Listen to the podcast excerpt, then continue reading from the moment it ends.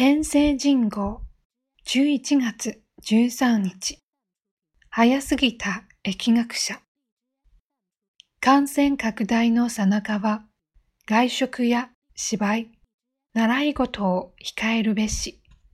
物品の贈答は断り古着は一夜水に浸して洗うこと。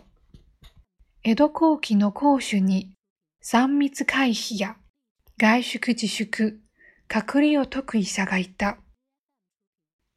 漢方医の橋本白寿、長崎で蘭学者に指示し、中国や日本で病疫がどう広まったが内外の一種や師匠を読み漁る。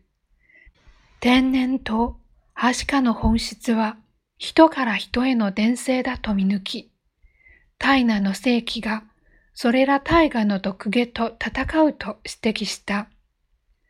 再びの感染はなく、すでにかかった人を看護要員にせよとも訴えた。甲府市の医師、吉岡正和さん、71歳は、うずもれていた白昼の主張、ランドクロンを掘り起こし、昨春、その評伝を出版した。ウイルスもワクチンも知らない時代に抵抗力や免疫に通じる理論を独力で深めたのは驚きがです。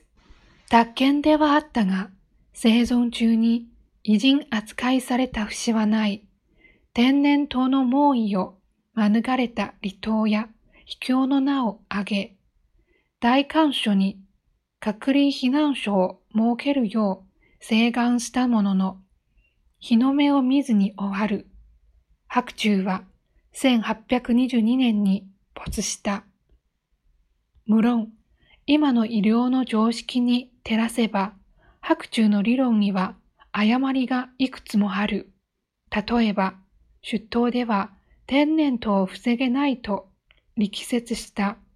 それでも感染予防策に関しては、その知恵は原価のコロナ禍でも十分に通用する。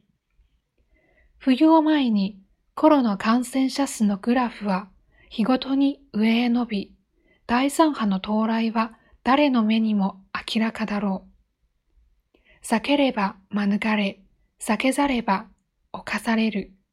早すぎた疫学者の渾身の教えを今一度噛み締める。